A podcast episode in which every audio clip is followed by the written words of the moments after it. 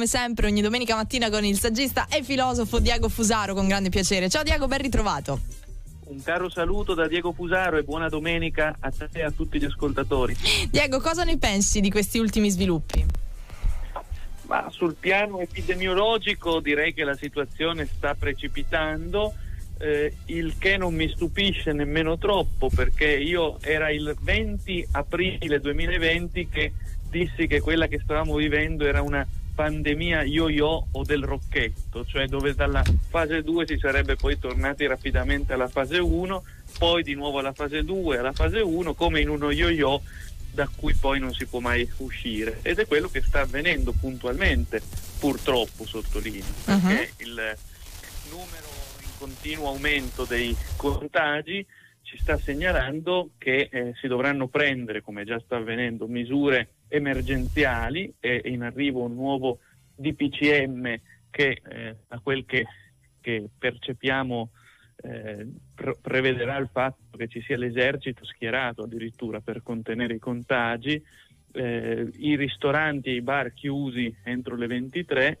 cioè, effettivamente è un regime molto stringente, come lo definì qualcuno. E infatti è così, perché l'esercito dispiegato nelle strade non lo si è visto nemmeno per contenere la mafia o per contenere altre forme di criminalità. Ecco. Quindi davvero stiamo entrando in una sorta di militarizzazione del paese in cui eh, l'emergenza eh, epidemiologica ci, ci pone dinanzi a una riorganizzazione autoritaria del, dello Stato ed è una cosa che sta avvenendo anche in Francia, in Spagna.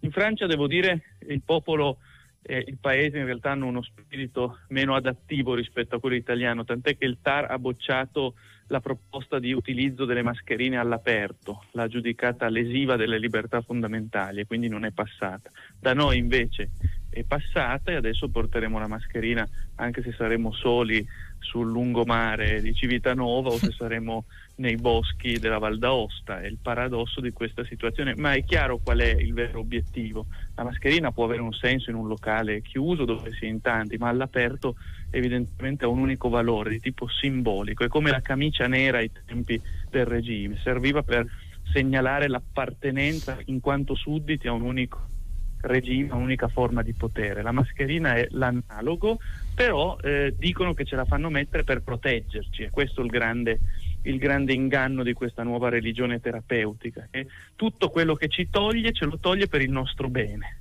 ci impedisce di uscire e lo fa per proteggerci, ci impedisce di fare assemblee pubbliche e lo fa per tutelarci, ci obbliga a mettere la mascherina e lo fa per difendere la nostra salute. In sostanza è un regime protettivo che eh, sta sempre più imponendosi nel silenzio generale. Mm. Eh, questa è la situazione in cui ci troviamo. Io ho paura sinceramente mm. non tanto del, del, virus in sé, perché eh, la vita è pericolo per sua essenza, eh, si vive in maniera spericolata, diceva qualcuno che ora invece preferisce vivere in maniera mascherata e, e rinchiusa nel, dire, nel, nell'ordine del, del capitalismo terapeutico, però è, è, chiaro che la vita è pericolo, siamo esposti sempre al rischio, però guai a rinunciare eh, alla democrazia alla libertà per paura del virus. Non va sottovalutato il virus, bisogna evitare di contagiarsi, ma al tempo stesso non possiamo rinunciare alla libertà, alla democrazia, alla Costituzione